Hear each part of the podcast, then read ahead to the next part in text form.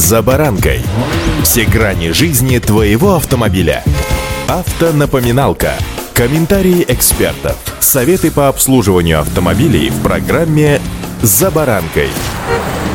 Сколько вешать в граммах? Это крылатое выражение из рекламных роликов перестроечного периода, наверняка знакомо всем водителям 40+. Точность, вежливость королей всем начитанным любителям истории. А вот знаете ли вы, что неточные формулировки сотрудников ГИБДД могут привести к отмене наказания? С вами Забаранка Александр Карпов. Здравствуйте. Автомобильные факты. Это подтвердил Верховный суд, который таки отменил решение сотрудников ГИБДД. Картина маслом. Водителя останавливает сотрудник ГИБДД, и ему кажется, что Забаранка нетрезвый водитель. Вроде стражу порядка на дороге кажется, что ощущается запах алкоголя изо рта, неустойчивость пуза, нарушение речи, поведение, не соответствующее обстановке. Поэтому водителю, согласно протоколу о направлении на медосвидетельствование, предлагается пройти освидетельствование на алкогольное опьянение на месте. То есть дыхнуть в алкотестер. Но от этого предложения водитель отказывается. Тогда он был направлен на медосвидетельствование, но от него он тоже отказался. По мнению же самого водителя, пройти свидетельствование на состояние алкогольного опьянения и медосвидетельствование в установленном законом порядке ему вообще не предлагалось. Тем не менее, суды все равно отклоняют эти доводы, ссылаясь на приобщенную к материалам видеозапись. Верховный суд запись просматривает и приходит к выводу, что сотрудник полиции предложил водителю пройти освидетельствование на состояние опьянения, а также освидетельствование на состояние наркотического опьянения. Предложение о прохождении медицинского освидетельствования видеоматериал вообще не содержит. Таким образом, невозможно сделать однозначный вывод о том, что сотрудник полиции предлагает пройти медицинское освидетельствование на состояние опьянения остановленному водителю. Автомобильные факты.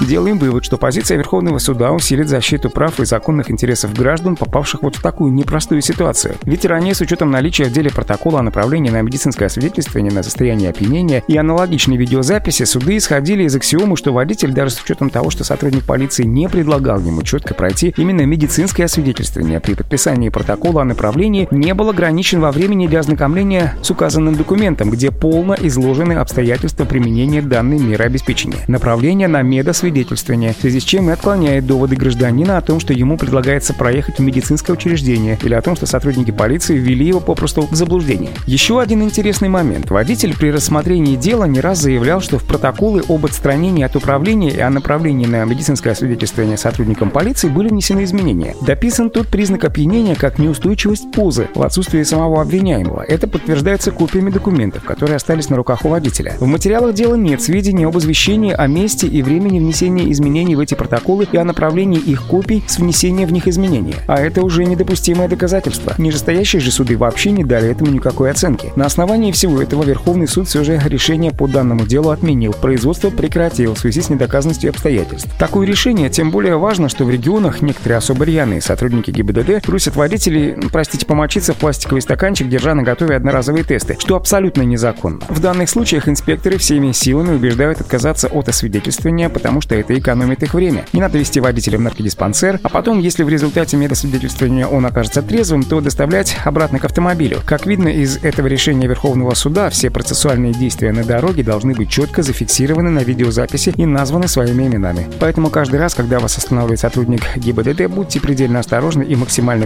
внимательны. Удачи! За баранкой!